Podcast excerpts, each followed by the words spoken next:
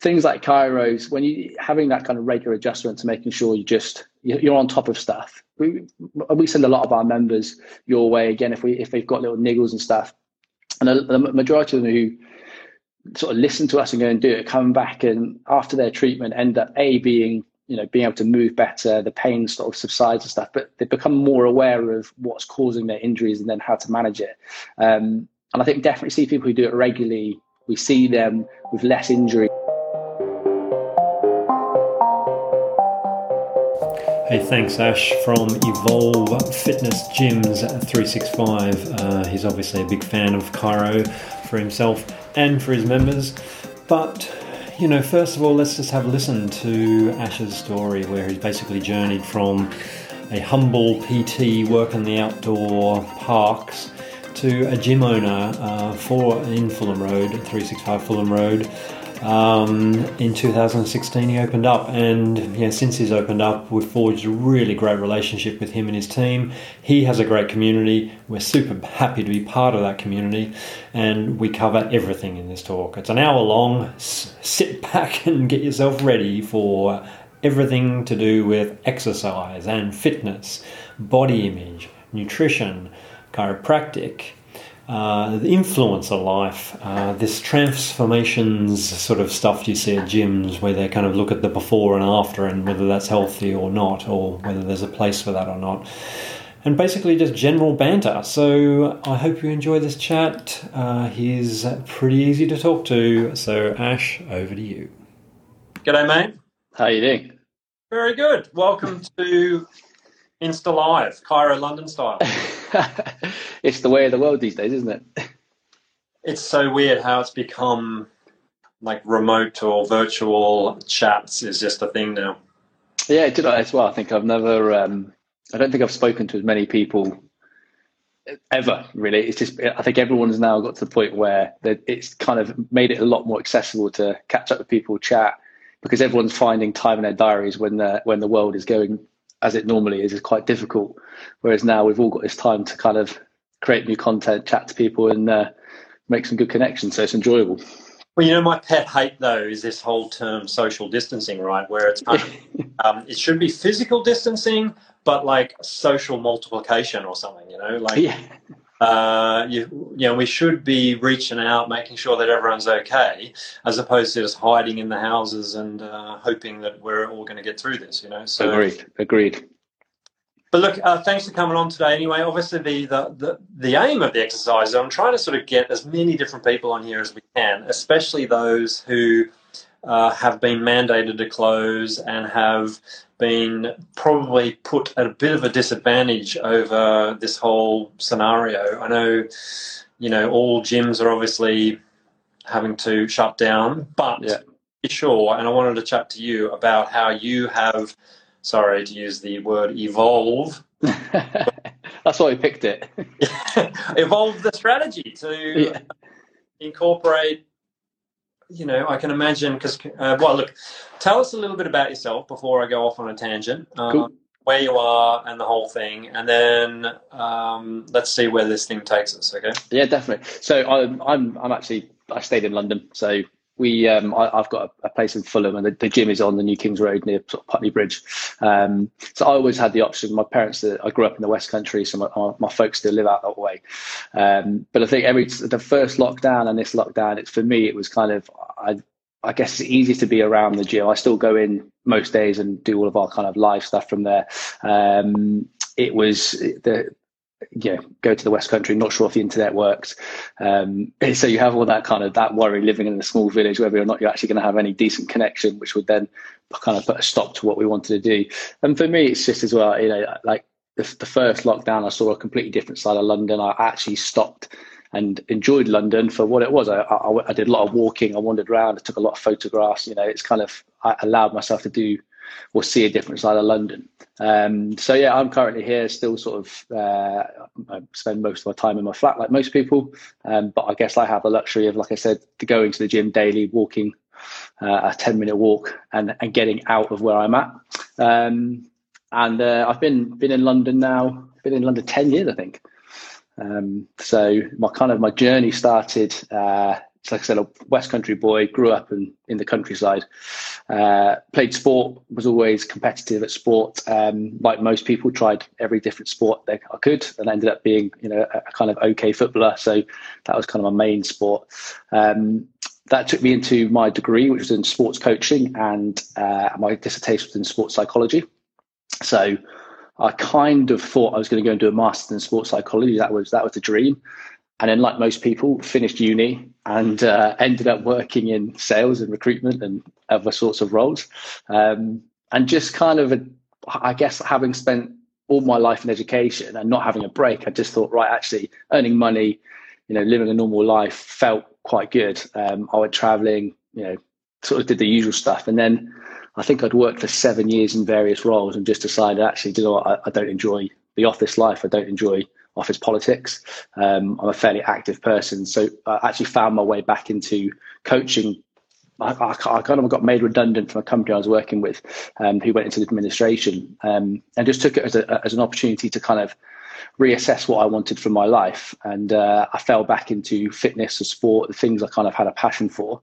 Um, and yeah, decided to get my personal training qualification, which was must have been 11 years ago, I think, something like that. so yeah, it's flown it's flown by, and then that that was it was. Uh, I kind of always set out with the, I guess the goal of if I'm going to be a personal trainer, I only want to do two things. That's either work in professional sport, having gone to a, a kind of a, good sports university and, and, worked around professional athletes and you know, throughout uni. Um, it was that or a gym. So I always had a goal in mind. If I if I'm going to do this, it's going to be for those two reasons. Um, I kind of quickly realised professional sport wasn't something for me. A, there's not very much money in it, and B, there's not very many job roles in it either. So I kind of thought, right, that's that gone. Um, and then yeah, sort of set on the path to to open a gym, and took me nine years or so, but I got there in the end. So, well, I mean, that was one of the questions I had, though, is because obviously there's a lot of trainers out there. I assume you went through the route of sort of working in other gyms, or maybe even yeah. were you other gyms or working for yourself, or you know, um, how did you decide to make that decision to take the massive so, Yeah, I was. So I um, I've always been a bit.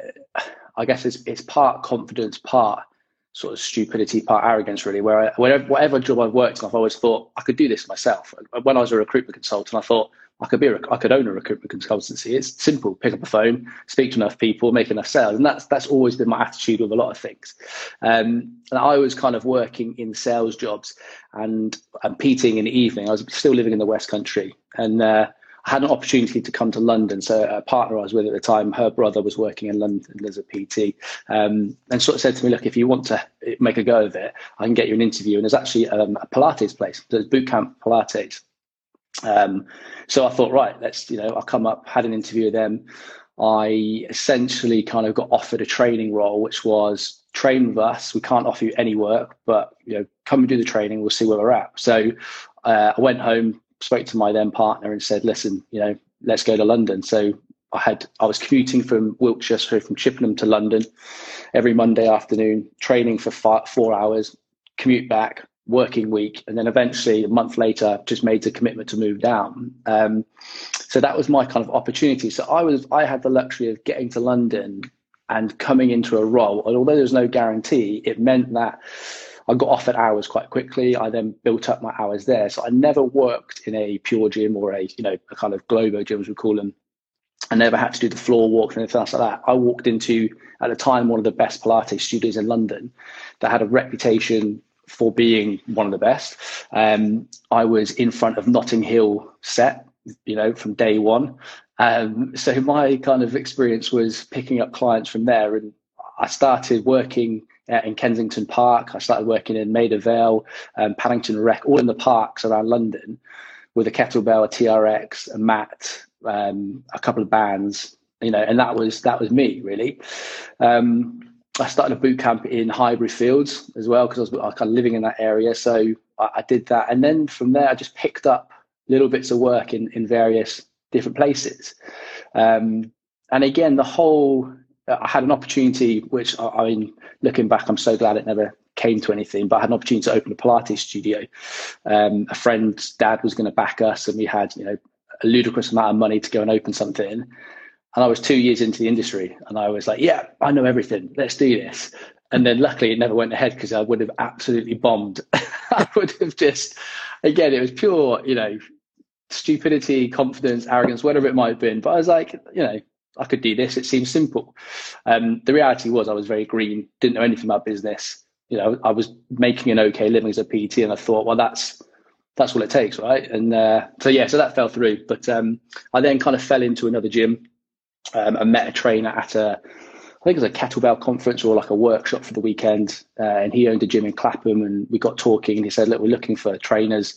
Um, and I, I, kind of started just doing ad hoc stuff with him and building up clients there before I, I sort of made, I suppose, a full time move into uh, into his gym as a freelance trainer. So I, I still under my own brand, um, and I still had clients outside of the gym. So I was kind of split, you know, 70, 80% of the time working out the gym, and I'd still then go and do six or seven clients in the parks of London. Um, and that's where I met my now business partner, Dave. Um, and it just kind of, again, it was we went in there thinking, right, this is a this is a stopgap. Um, this is a place to get more experience to understand how a gym is run. It was a small independent studio, so again, looking at how they run it, what they do, the kind of good from it, the bad from it, um, and what can I take to then eventually get my own space. Um, and I think uh, probably I was there for four and a half years, and I learned. You know, we learned a lot. It's myself, Dave, and another guy, Shane. Um, and we all helped kind of grow the business from he'd only been open like a year, six months maybe, and we, we kind of sort of grew it all together. Um, and I got to a point where I guess it was leave London, get out of training. And I kind of I was at a stage where I thought if I don't own my own space, I don't want to be in other people's gyms, I don't want to be earning other people money, and I don't want to be a 40 year old PT with still lugging stuff around London. Um, so I made the decision to quit it all, leave London, give up on it. And and that week I did that, me and Dave found a space. so it was like, okay, uh, let's do it. You know, it, I, I, kind of um, that's actually what my opportunity was to go back and work for my dad. That again, what year was that that you just? Uh, this was 2016. We opened Evolve. Yeah. So look, let me just stop you before you go into the 2016 and sort of the next chapter of like starting your own place, which uh, I can't wait to get into. But so were you were you trained as a Pilates instructor as well at Bootcamp Pilates? No. So the way it really worked with, uh, with Bootcamp was uh, as long as you were a level three personal trainer, you then go in and do in-house training. So it was it was reformer Pilates, right? So we were taught how to use a reformer. We were taught how to, uh, I guess, the kind of fundamentals of Pilates. So I went in there again as a quite a new PT, but having had a background in, in fitness and sport and training. Um, and I, I quite quickly understood that I could create a boot camp class. You know, I know how to make things hard. And I know how to make things high energy. That's that's kind of part of what I do. But the big thing for me is I didn't have any Pilates background. So I spent the first six months going to every single uh, class that was taught by a traditional Pilates instructor or a ballet dancer or a dancer, and understood, got a real understanding of right how how do they adjust the body? What are they looking for? You know, how do they explain the exercises? How do they explain um, the kind of different alignment parts? And so for me, I was I quite quickly able to kind of built a following because I had that ability to make classes hard, which was it was boot camp Pilates, what everybody wanted. But I also understood my limitations that were that I wasn't traditionally trained as a Pilates instructor. So I had to really learn that side of it. But the reality was that it was um, it was a group fitness class just with the name Pilates in it. And so as long as you taught you were as long as we taught their methodology, it was okay. Is is boot camp? What, what are they doing these days? Boot camp. They're still going. Yeah, they're still going. So, I, I worked over Notting Hill at, the time. We would kind of um, there was us, Heartcore, and Ten, but like the only three kind of big Pilates studios. So we had you know anybody and everybody would walk through the doors. There were magazines all the time, TV stuff, and over the years it kind of got watered down. Now, as, as I went on, I started, we had some phenomenal trainers who I got taught by a guy who's got a place in Fitzrovia called Dimitri. Um, and just, he was incredible. And then everybody started to do their own thing and obviously build their following and move off to do their own thing. And they kind of got, it got watered down a little bit. So the training wasn't quite as good there. The instructors coming through weren't quite as good. I worked with Harry Rowland, Oh, yeah. Um, so yeah, so me and Harry, I trained Harry to become an instructor. So again, I kind of trained him in the methods we were trained in. Um, but it just uh, it kind of got watered down. So I know they've got a place still in Fulham. I think they've got one in Richmond. Um, I believe they've still got the one in Notting Hill. But okay. people but came in about you, and let's go into then the 2016 chapter of Evolve. So I love that idea where you've just kind of gone, well, look, I could do this in the park uh, for the rest of my life, or I could just throw myself in the deep end. And I mean, the space you have in Fulham Road looks great, um, and you've you done a great job in. You must have walked in there and gone, "I uh, I can really see us being here," right? Um, well, tell us. Yeah. Sorry. It's it's an interesting one. Again, so Dave and I met um, God, eight years ago, I think it was, maybe maybe a bit longer, um, and quite quickly just sort of figured out we had very similar ethos in our work balance, uh, sorry, in our work ethic, in our the way we train people in in nutrition and everything else. And so we actually started off um, doing an online nutrition business. And as we were doing the online nutrition business, we we sort of said, you know, the next logical step is to get our own space. Again, we you know, we're doing everything together. Let's see if we can get a space once we found when we found this place, we walked in. It was complete shell, absolutely empty. Um, it was uh, full of the builders, so the landlord owned the flat above it and, and everything else. And it was full of all his stuff. We kind of walked in, and it, it's one of those things where you look around and you think, I don't know if this would work as a gym or not, but there's not a lot in the market. We've been looking at you know various things around, and there's not an awful lot of stuff around. Um, but you walk in with a vision of as long as we clear this place out, we've got enough space, we'll be fine. So version one of Evolve is very, very different to version three of Evolve that we have now. Um, and again, that was, you know, we, we went in with a, a set budget. We didn't have a, a, you know vast sums of money. Um, we knew exactly what we wanted to do, which was create a space that was not full of kit, that was usable, rather than having you know endless bits of kit nobody actually needs that take up space. So we did a lot of group classes to begin with. So before F45s and Orange Theories and all these other companies were around, we were doing group classes, you know, of what F45 now I think they've invented. We've been doing for eight years. So for us, it was very much right. We need space basically to have 20 people in a room. We need dumbbells, kettlebells, battle ropes, a ski erg, everything that you can keep off the floor and have as much space as possible. So we quickly did that. Um, but it was we, we had the luxury of a complete empty space where we could design it as we went. So the builders were very good. We'd walk in and say i don't think that works. Can you change it for us? You know it was we, we had a great team that helped us on that. But again a lot of it was looking back on it now we did the bare minimum we needed to to get open and then we have changed it three times to fit our product um, and what we offer. Um, and with also four and a half years of learning under our belt of what works, what doesn't, what we need, what we don't need. Um, and well, it is.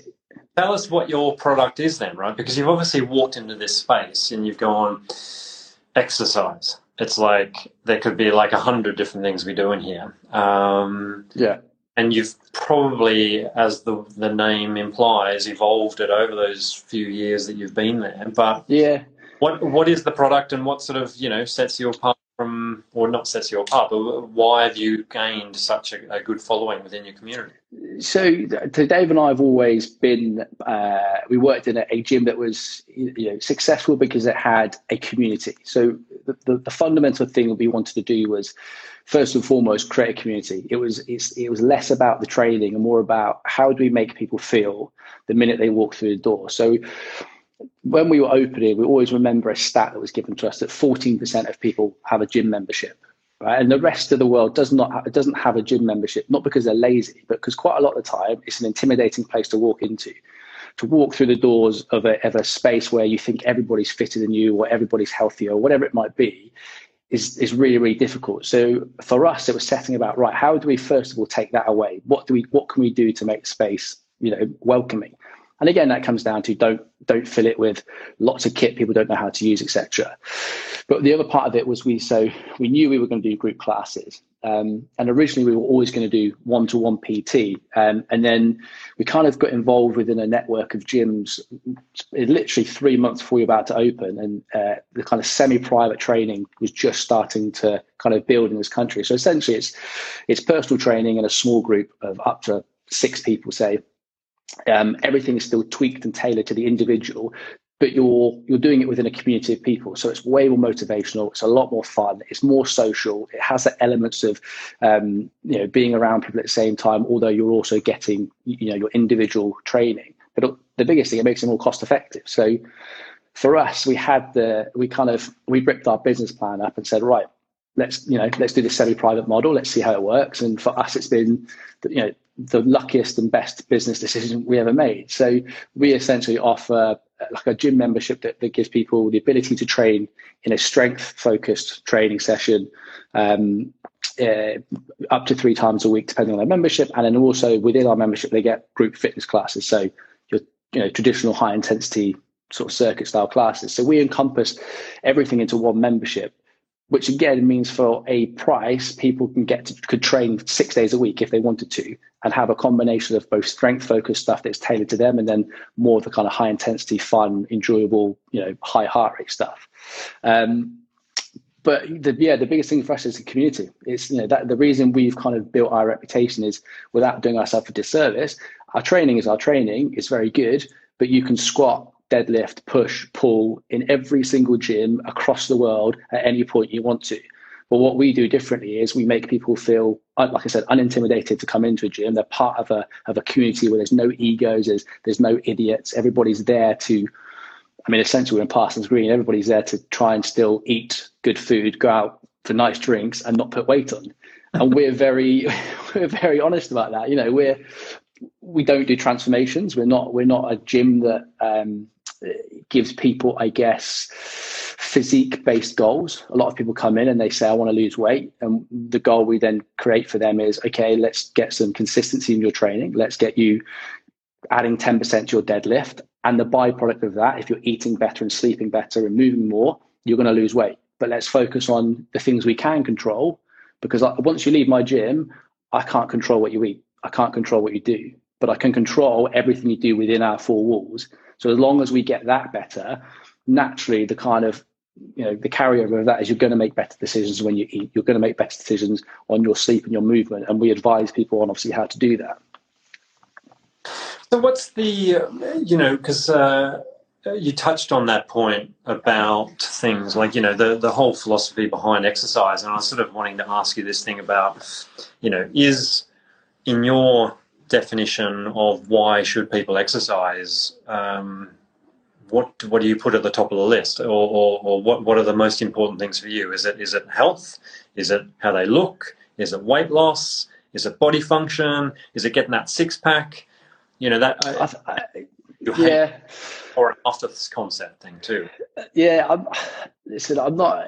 It's not that I hate it. I think I think there's a transformations are great. I, I, I think Uh, so I've done it. Me and Dave did a to, to launch our nutrition business. You know, God, this was how many years ago now? Six years ago. We did a 12 week transformation ourselves across Christmas. So we actually finished it with a photo shoot on the 20th of December. So we did it to prove that you can go out for drinks, you can have parties, you can eat, and everything else. So I'm, I'm not opposed to that at all. And we do we do shorter challenges with our members. We do that. But for me, the biggest thing about training is people people feeling find that confidence that you know potentially didn't have. Like mo- moving more and being healthy and being fitter is different to everybody. So my reasons for training could be very different to yours, which would be very different to today's. You know, whatever it might be, we'll all have our our own goals. But the biggest thing is is for us is giving someone a space, whatever their goal is, to come and do it consistently and feel confident and comfortable doing it. Um, uh, it's difficult. I, I don't think I'd ever really tell someone that their goal is is wrong. If someone wants a six pack, that's fine. I'll find out the reasons why, and I'll delve deeper into okay, what you know, what is it that drives you about this, you know, the the kind of process of wanting a six pack, and then make sure they're fully aware of the requirements it takes to get the six pack. Um, a lot of the time, people's goal is uh, are here, and what they're willing to sacrifice is there. And it's like, well, if you want to have that cover model body, kiss goodbye to your social life make sure you've got Tupperware full of food all the time. And then some people go, really? Can I not drink on a Friday? I'm like, no, this is, if you want this, this is your sacrifice. If it's not, if that's not what you're willing to sacrifice, let's change your goal until it meets where you're willing to sacrifice. So fitness for everybody is very different. For me, it's about I, I train more for longevity these days than I do for anything else. I'm not. I'm never going to create. I'm never going to hit a PB anymore. I'm never going to lift what I used to be able to lift. I'm never going to play competitive sport. So it's you know train for longevity. Well, I guess that's the answer then, isn't it? You know, I mean, uh, exercise is an individual thing that everyone has a different outcome in mind, don't they? And yeah so long as you can sort of tap into that individual outcome and you can work with someone to get there.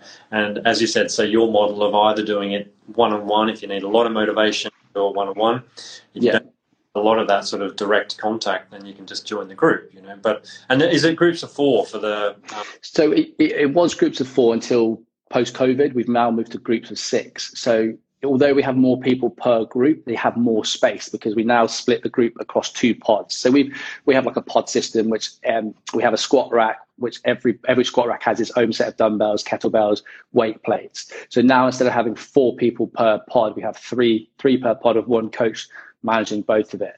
Um, so we had to change a few things post COVID, but it's actually sort of streamlined the business um, yeah. and actually made it probably a better product, uh, which is a kind of blessing in disguise.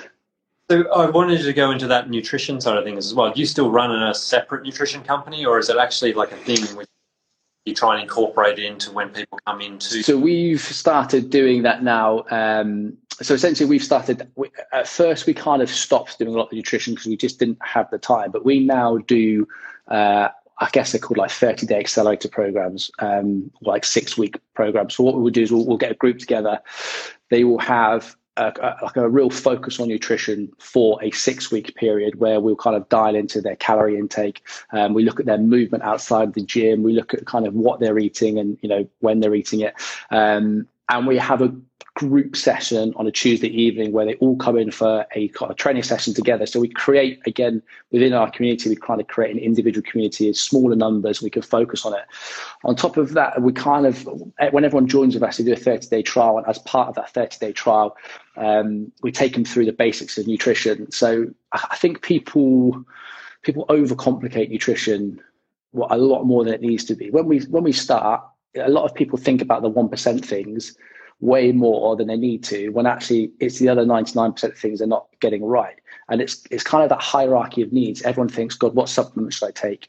You know what what should i what time should i be eating my lunch and my dinner? When the reality is first and foremost it's quality of food um, and then it's energy balance. And until you have addressed those two things looking at the rest of it is there's no point because you can take all the supplements in the world and you can you know you can time your meals perfectly but if you're still eating 4,000 calories when you should only be eating two, it doesn't matter. And that doesn't matter whether it's, you know, 4,000 calories of avocado, broccoli, and nuts or 4,000 of McDonald's. It's still 4,000 calories of which you need to change. So we have a very kind of simplistic approach to nutrition and we try and get people we try and educate people into the you know fundamentals of this is what we need to understand this is what we need to kind of look at first and foremost. And then as their as their kind of i guess their knowledge level starts to get better we can then dial in a little bit more into the specific nuances for that person and their lifestyle. Because i could give you the best scientific diet in the world now but if it doesn't fit around your lifestyle it's not going to work. So therefore that diet doesn't work. So we try and take everyone as an individual case and say right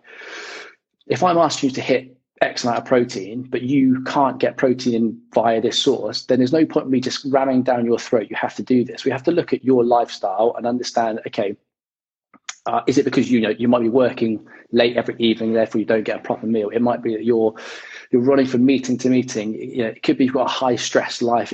All these other things that actually have to look at what we're trying to prescribe and think, does that actually fit for you? Because if it doesn't, rather than trying to fit your life into the diet, we need to fit the diet into your life. So that, that, that's how we've always worked with people, and it's we're able to get results because we're not we're not forcing things that seem we're, we're not trying to change people's lives drastically.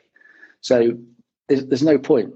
But uh, so so that's uh, the, the answer to that question though is that it's effectively a kind of nutritional coaching service that you would offer for new members coming in, try and train them into the habits that are going to support the the workouts or the, the programs or the goals that they have. Um, yeah. And that's that's that sort of support you lend to your community. Um, yeah. And but then do you also have some like are you by nutrition company? You talk about you have food and supplements that you can sell to the guys as well. No, no, we no, we don't do anything like that. So uh, it's all about again, I'd, yeah. Right, yeah, yeah. The, the reality is uh, within. I guess I don't care what people eat as such because it still doesn't matter. You could you could be vegan, whatever diet you choose we basically say make sure 80% of your calories come from things we know are nutritious. Now, if I have to have a conversation with someone they, and explain to them that broccoli is better than a Mars bar, we're probably we're probably at a different level that we need to kind of take a few steps back. But but 99.9% of people all understand what when we say what good food stands for, what we mean. We're not demonizing anything. We're not telling them they can't eat anything. But we all know that try and get as many vitamins and minerals, get a good quality protein source, lots of fruit and veg, right? So once people understand that, for us, it's I don't care what your diet is. I'm not I'm not going to tell you because if you're a vegan for, for your reasons, that's fine. I don't need to have a conversation about that. But the fundamentals of it stay exactly the same. So for us, it's about understanding, right? Once once we tell you the fundamentals what we need you to do in terms of calorie intake, etc., how you then do that is down to you to fit your life. So we don't we don't sell supplements, we don't write meal plans. I'm not going to say to someone 6:30 a.m. I want you to have three egg whites, one egg. I haven't got time, and I just there's too many kickbacks. If I don't like that, and what if I'm not? What if I'm not up at six thirty a.m. And I'm like, listen, guys, here's what you've got to do. I, I, love the idea of keeping it simple, which is uh, I think a good good uh, philosophy for anything really. Everything, yeah, everything and anything, yeah. Uh, is you know if you're ex- if you're expelling two thousand calories and you're eating four thousand, you're doing it wrong. So yeah, yeah. Hey, uh, so you did touch on this thing though, where yeah, the whole COVID thing has been a struggle for you know, which is the reason why we kind of got everyone on here. But it sounds like you have done quite a good job of, and I think you know, uh, us as chiropractors, we've we've changed some of the things we do. Like it all started with us having one person in the building and out of the building at the same time, and then sort of slowing everything down a little bit, and then you know, it sort of it changed some of the ways we, we did things and ended up being quite positive for us really in the long run. And it sounds like it's been a similar thing to you where you've yeah. about it. Maybe you were trying to do something pre-COVID that now you're doing slightly differently post-COVID. In fact, I had a chat to Sammy just before I um, called you, and she was saying you guys were like flat out between the, the yeah. um, but probably flat out in a slightly different version of things, right? Yeah. So Dave, Dave and I, the reason Dave and I work so well together because we're we're pretty optimistic people at the best of times. So we've always kind of been with the whole thing of COVID. It was like we can't do anything about the COVID situation, but what we can do is everything about how we handle it as a business. So for us, we closed the gym down um, two days before we were kind of told by the government to close the gym down. And by the Monday, I think so, the Friday they told us to close down. By the Monday, we had gone online with every aspect of our business. So we did all of our, we gave out all of our kit to all of our members. We basically said, look, come and grab a dumbbell or a kettlebell or a weight, just something. So when you're at home, you've got some some kit to train with. Um, and we then ran our pretty much our full diary of semi-private PT um, and group fitness classes via Zoom, which was uh, it, it, was interesting at times trying to get, trying to coach people when I mean literally I'm gonna, I mean I'll, I'll go off script, but people when literally like this is what you see and you're like uh, I'm trying to teach you a hip hinge. I need a little bit more or like a better camera angle. Come back, yeah. Yeah, so so we did that. We also the biggest part of us. So again, I kind of go back to we're we're a community. Right? Our, we have 120 odd members. We are a community of people. So the, the the biggest thing that we did was right. What what have we got to do to look out for our members? Some members live on their own and have no human contact, and for them, coming to the gym isn't to to train. Coming to the gym is somewhere to be a part of the community and, and, feel social and have that kind of familiarity. So as soon as that's taken away from them and they're sat in front of a camera all day on their own, we gave them a lifeline of an hour a day maybe for, for them to see familiar faces, hear familiar voices, have a you know have a laugh with the people that they share pretty much every day of their life with within our gym. So we did socials. We did every Thursday night. We had pub quiz, or we had um, Pictionary. We did, I think we did karaoke one night. We did, yeah, we just basically did everything. We did a wine tasting, um, everything basically. So, so that was within the lockdown, um, and we had, again, it, that supported me and Dave as much as it was us supporting them because it gave us that lifeline of keeping busy, not stressing about the money that was disappearing out of the business when people had to leave for various reasons. Um, but it also gave us an opportunity to look at our business and say, right, we have a clean slate. We're, we're basically opening with a completely clean slate because things we might have wanted to change whilst we were running before. Were always that fear of but if we do this that's going to upset this group of members and if we do that that could potentially upset this group of members. So you then don't make decisions because you think ah there's probably going to be a bit too much kickback. Well we could reopen to say well guys you've not done anything for four months. We're in the gym so this is what we now look like as a as a business. This is how we run things. This is our schedule. And there could be no kickback because no one no one had been in the gym for four months. So for us it was amazing. It was like right okay these are all the things we've wanted to change over the last three years. And for one reason or another hadn't and they weren't they weren't massive changes. They were you know the, a small schedule change here and there taking a few things out swapping stuff away. Um, so yeah we came out of it. And then i uh, we have the luxury of being in a residential area full of people who would probably usually work in the city would see a trainer there would train in the gym. And none of them are going back to work now we've obviously got four and a half years of, of background as well, so our, our kind of reputation is there. I, I've, I mean, we've never been so busy in terms of people wanting to train with us, which is it's been amazing. Um, but obviously threw up its own difficulties as well of going from having just the three of us as coaches, so myself, Dave, and our coach Nick, to suddenly thinking, right, how how do we sort these people in the gym? We don't want our current members who've been with us for years to feel like they're not also getting the, the service they, they deserve. Um, we also have got to kind of give the service to the new members coming in and show them what the evolved way is like. So it was it was a juggling act, but I mean we've come through it pretty well, and I'd rather be in that position than sort of scrabbling for for members and worrying about what we're going to do. Um, and it's given us the opportunity to look at new staff members as well to come in and, and kind of expand the business. So, it, listen, it's been tough. It's been sounds really stressful well, well done for sort of getting through that because you know I've, I've obviously spoken to others who are you know obviously that initial lockdown one where everyone was freaking out and cancelling their membership or stopping doing anything basically and then uh, it sounds like you kept the community spirit alive enough to sort of weather that to a degree. You obviously was a drop but then yeah. but then it sort of built up in sort of after lockdown to one. Yeah. And then kind of built up to this point where probably lockdown two it sounds like you haven't had much of a drop off at all Yeah, it's been. I mean, lockdown one, we said to because I think we all knew it was going to be long, a longer process.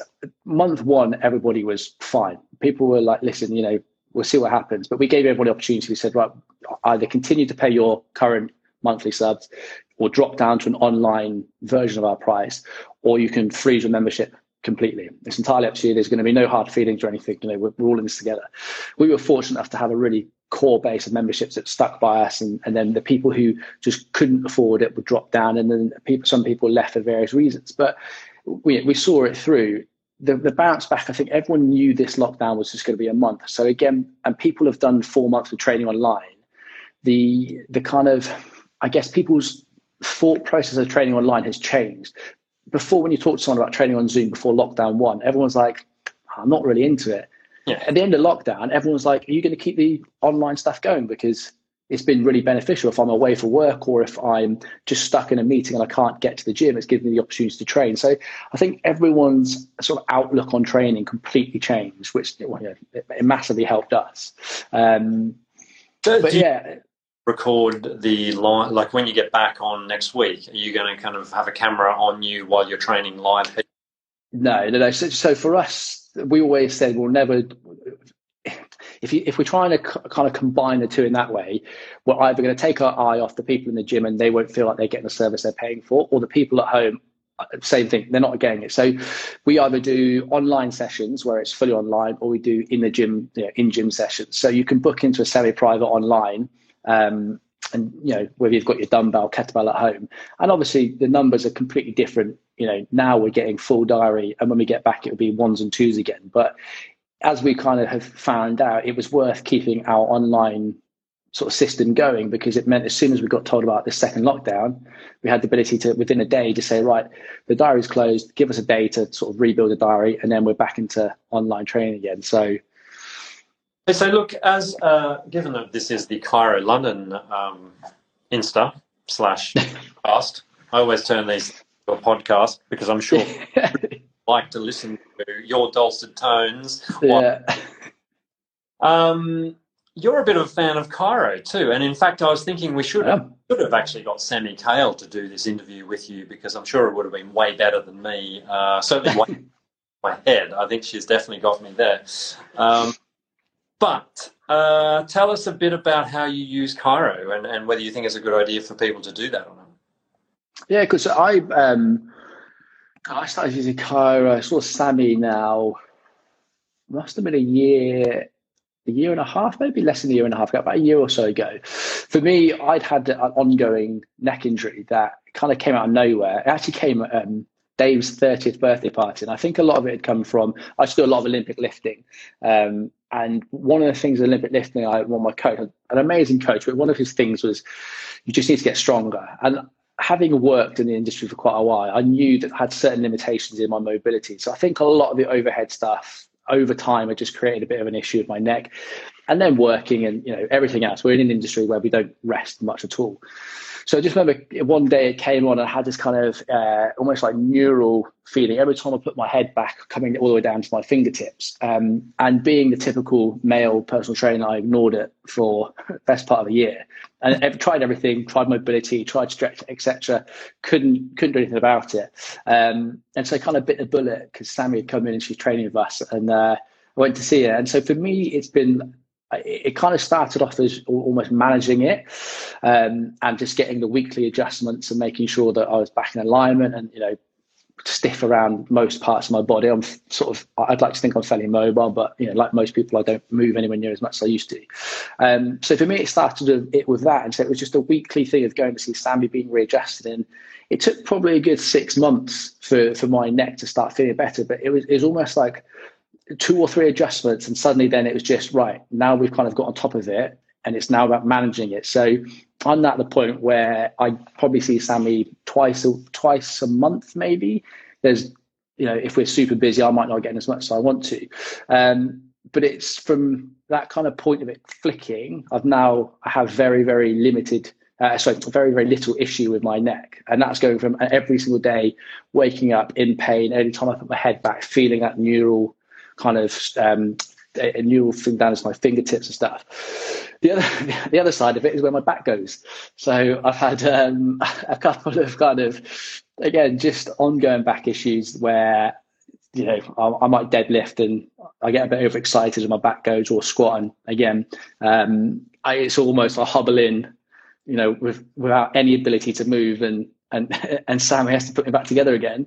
Um, and again, every single time she's had the ability to do that. So it's um, yeah. I listen. I, I, I've always said to people, don't ignore stuff. You know, I'm, I'm one of those people. I should things like Chiros when you having that kind of regular adjustment to making sure you just you're on top of stuff. We we send a lot of our members your way again if we if they've got little niggles and stuff, and the majority of them who sort of listen to us and go and do it, come back and after their treatment end up a being you know being able to move better the pain sort of subsides and stuff but they become more aware of what's causing their injuries and then how to manage it um, and i think definitely see people who do it regularly we see them with less injuries than anybody else because it's you know training can sometimes get a bad stigma because everyone feels that injury in training but the reality is especially in covid times just sat at a desk hunched over you know eight, nine, ten hours a day without getting up and moving. So being able to see someone regularly and having those adjustments to make sure that you're not letting that kind of build up and therefore create an injury at the end of it is, um, yeah, in our eyes, is vital. That's so good. I mean, two points I wanted to bring um, bring up with that is that you, because you're all about community, there's nothing better than actually having a chiropractor train with you in that community yeah. with Sammy. Um, and therefore you've got that kind of value add as well, I guess, whereby when someone comes in well, to, to you and you're training with them and you can see they can't do something because of a pain or a problem, then you have this kind of direct link to be able. That must be like such a, a cool experience for some of your members to be able to know that it's a there's a tried and tested person just in the neighbourhood, you know. Yeah, and it's a it's a trust thing as well. I think the big one of my bugbears about trainers is that I guess they're not that I guess they're not aware of their limitations or their their ego's too big to to let their clients know. So uh, we've always said, like I know quite a bit about how the body should move and, and where pain's potentially coming from, but I also know my limitations. So I'll advise our clients, you know, from experience, if you're getting pain here, it's more than likely going to be for one of these three reasons. However, I suggest you go and see a chiropractor to have a look at this. And I think when you clients buy into that trust system of, okay, actually, I quite like they're not, you know, spinning me a line here and just trying to keep me training get my money. When you're actually quite honest and say, listen, I'm pretty sure it's probably going to be this, but I'd rather you go and see someone that knows a little bit more in depth than I do. Most of the time, it comes back and it's it's similar. But yeah, having that, like anything, having that kind of network of people where you've got trusted people you can go and send them to, and then have that conversation backwards and forwards as well. Because for us, it's vitally important as coaches to better speak to someone and say, listen, what have you found? What do we need to avoid? And also, what do we need to do more of to make sure that A, they don't get re injured, and B, we're kind of rebuilding them back. So, again, we've always been very honest that this is this is what we do, this is who we are, this is where our limitations are. But we will also speak to the chiros to find out what we need to do to make sure you're, you know, doing better. And the, the second thing I was going to pick up on what you said is the fact that, you know, yeah, sometimes we're not the miracle workers, right? We're, yeah. what do you mean? neural issue. It can take six months or even longer yeah. kind of unwind that, you know? And, yeah. Uh, you know, it's nice that you've come through out the other side of that, having committed to it and seen that that you know it's not like taking a pill or sort of having a surgical procedure. It's it's uh, trying to restore function or take pressure off things or, or retrain a body in, in how to move differently. But, but you, you, must see it as well as we get it in every part of our industry.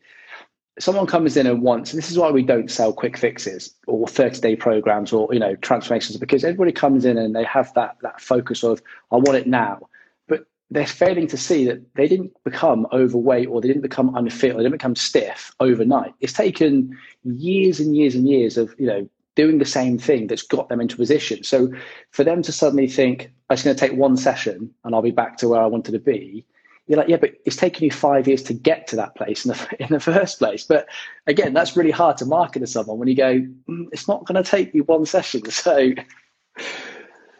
uh, hey, um, let's just turn direction slightly. I just got a couple of specific questions. Give us your opinion of this whole government strategy of closing gyms to help the of the nation. uh, um, Feel free.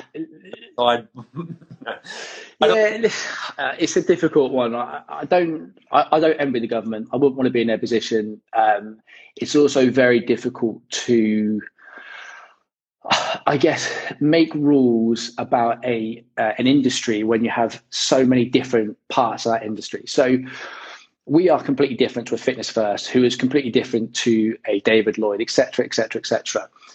For us, the business hasn't changed. We we've always booked people in via a diary, so we always know who's in the gym at what time, and they're there for a set hour. Um, so we, we have all that control, but that's very difficult. You know, as a government, they don't have the time to come in and say, okay, well, this gym and that gym and that gym can stay open because X, Y, and Z.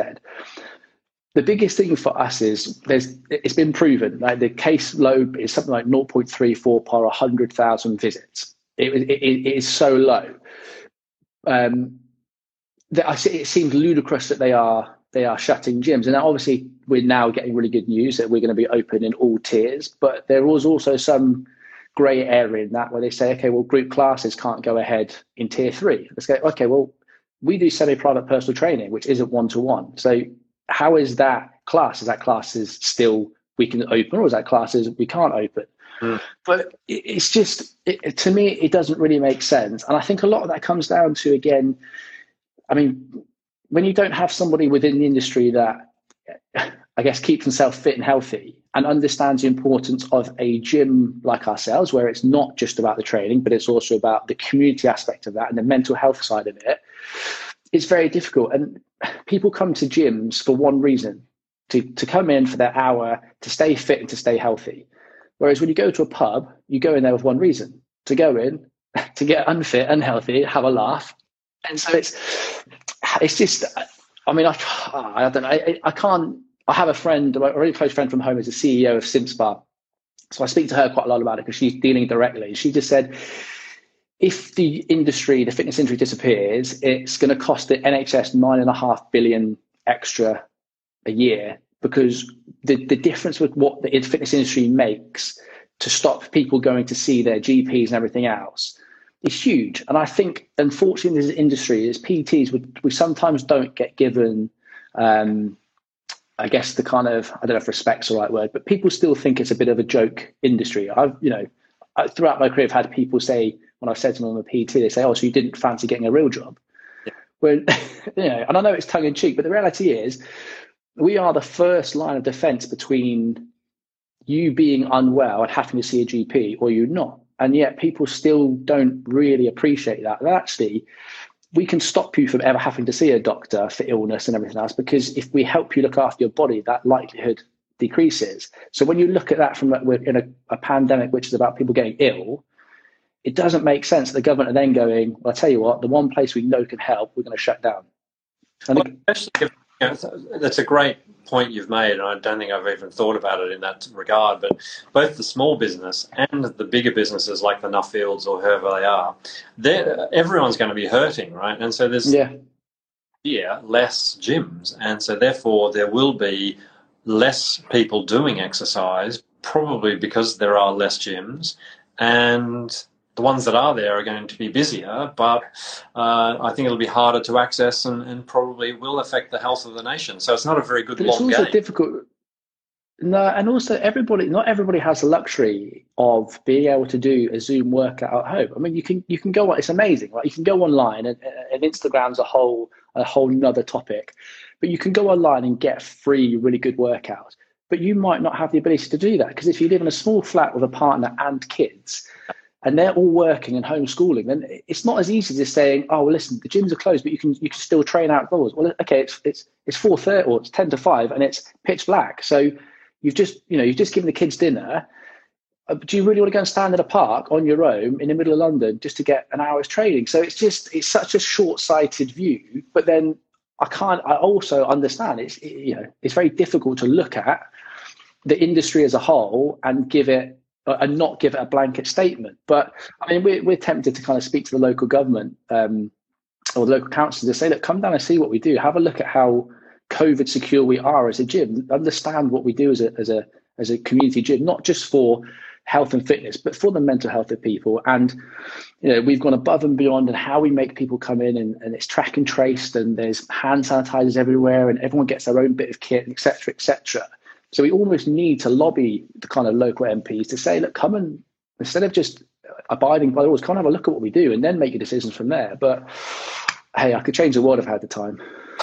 Give us a, a thought fire, quick pet hate at the gym. What's your what's the thing that you hate seeing people do at the gym or in the park? That, that... oh, I mean, where do I start? Uh, bad technique, bad form is bad technique is the worst thing. There is no excuse these days to just.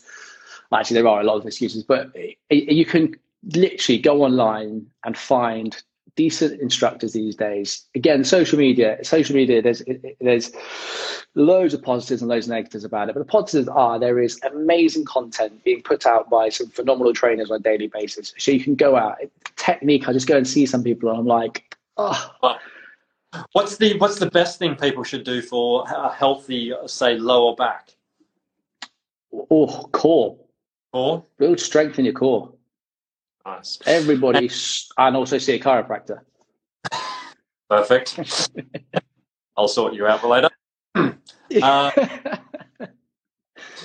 um, well, look, I think I don't know. I mean, uh, we've. Uh, I knew this conversation would be pretty much like getting the, the car on the M4 on a clear runway day and just on there, you know. Um, and uh, even though I don't know you that well, uh, I know the the philosophies we have are basically pretty well aligned. So, yeah. Um, you know, I, I, is there anything else that you think we should cover? Um, I'd love to hear. Uh, you touched on the Instagram thing. influencers and the health, maybe PT slash six pack bikini clad influencers. Give us your opinion on that whole thing.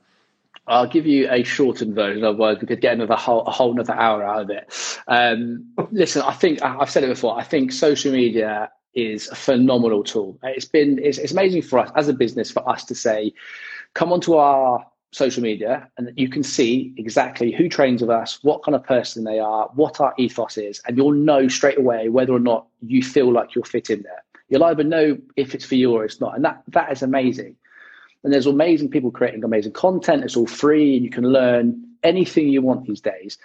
The flip side of that is there are people building followings that, that then become people of influence, right? Who are literally just selling the way they look and this perfection that you know we all know isn't real. It's this kind of um, a highlight reel of people's lives even more so. So you've got people just posing in all these photos with then a caption underneath that has like nothing to do with it. And you think well either just admit that you like the way you look and you want a bit of an ego boost and that's why that's why you're doing it but don't try and do this really deep and meaningful pose when there's you with like a skinny talk like a tea talks like ah, and then it's like a deep and meaningful post after. That's my biggest my biggest bugbear of it. It's because if you put me and Dave, we've got 10 plus years of experience working with clients from every walk of life. Okay, we've got two businesses or three businesses under our belt. But if you put us in a room versus someone that's got 200,000 followers, the first thing someone's going to do is, well, they obviously know more than you two because they've got 200,000 followers. And you're like, or maybe we just don't care about Instagram as much as they do, and our brand is different. Like, I don't really care about my brand anymore. I care about Evolve and our uh, Evolve Coach Academy. They're the two things I care about. And at some point, I don't want to be a part of that in the same capacity that I am now. So if we build that solely around our personalities, it's you know it's difficult to kind of take that step back. But suddenly these people who've got no qualifications, who are there just to, I mean, sex is always sold, but more so now than ever. But you've got, you know, 10, 30, uh, 10, 11, 12, 13, 14 year old people looking at perfection and then deleting their own photos because they don't get enough likes. And I'm like, that to me, I grew up in a village. That's like me building something in my back garden at 12 years old and running around the village finding 100 random people just for them to come and look at it and go, "Is that all right? Does that does that look okay?" And that that baffles me, and it's just it's creating. Uh, it's just like the, the kind of the detriment to people's mental health is just getting worse and worse because you're just literally every single day you are just slammed with perfection, perfection, perfection. And if you don't look like you think you should look, all it does is make you feel worse about yourself. So it's just I think it's amazing, but it's just I grew up without it, so I have the ability to step back and see it for what it is at times. But unfortunately, the generation behind me have never had, have never not had it. So all they see now is, well, all I've got to do is if I just take my top off, or if I just put a bikini on, I can become an influencer, and then I can get paid five hundred pound a post. Yeah. For yeah, and unfortunately. So the, the you know the algorithm uh, somehow detects what clothing you're wearing, and you get in front of thousands more people yeah. clothes on as opposed to clothes off. On, yeah. Or off. Anyway, hey, look, the gold is right at the very end of this conversation. Um, yeah. I, I'm pretty sure we get kicked off uh, after an hour live, right? Uh, they do put a limit to the amount of waffle that can be done. So I do like to waffle. I apologise. no, it's good. As I said, look, that the insight towards social media there at the end, I think is, uh, you know, this isn't about social media, but it was, um, it's definitely a worry, isn't it, for yeah a lot of different people out there. So yeah, I do. I, f- I feel for, I do feel for kids who are you know 10 11 eh, and you know we've got instagram now we've got tiktok. And i just hope that at some point someone somewhere is going to look at it all and say this isn't good for society. This isn't good for people's mental health. It's it's a great platform for learning everything else but let's try and control it in a slightly better way. Because the ironic thing is social media makes everybody less social. It's meant to bring us all together but in fact it's you know people have never never been more depressed or never had less connections an actual human connection. Because there's people don't know how to talk anymore. They can they can WhatsApp and voice note and everything else, but you put people in front of each other and they're like, uh, I don't know what to do anymore. I'm stuck. Where's my filter? All right, well, let's just uh, bring on 2021 and normality. Hey, so good, yeah. Ash, mate, thank you very much for joining the conversation. Absolute pleasure. The Chiro, London. Get on down to see Ash and Evolve, especially those guys in our Fulham and Putney communities, uh, and check out the academy too. We didn't even talk. Yes. Academy, but that sounds great. So, um, but yeah, I think I probably should end this before we get kicked off, mate. Cool. Craig, thanks so much. Okay. Bye bye. See you later.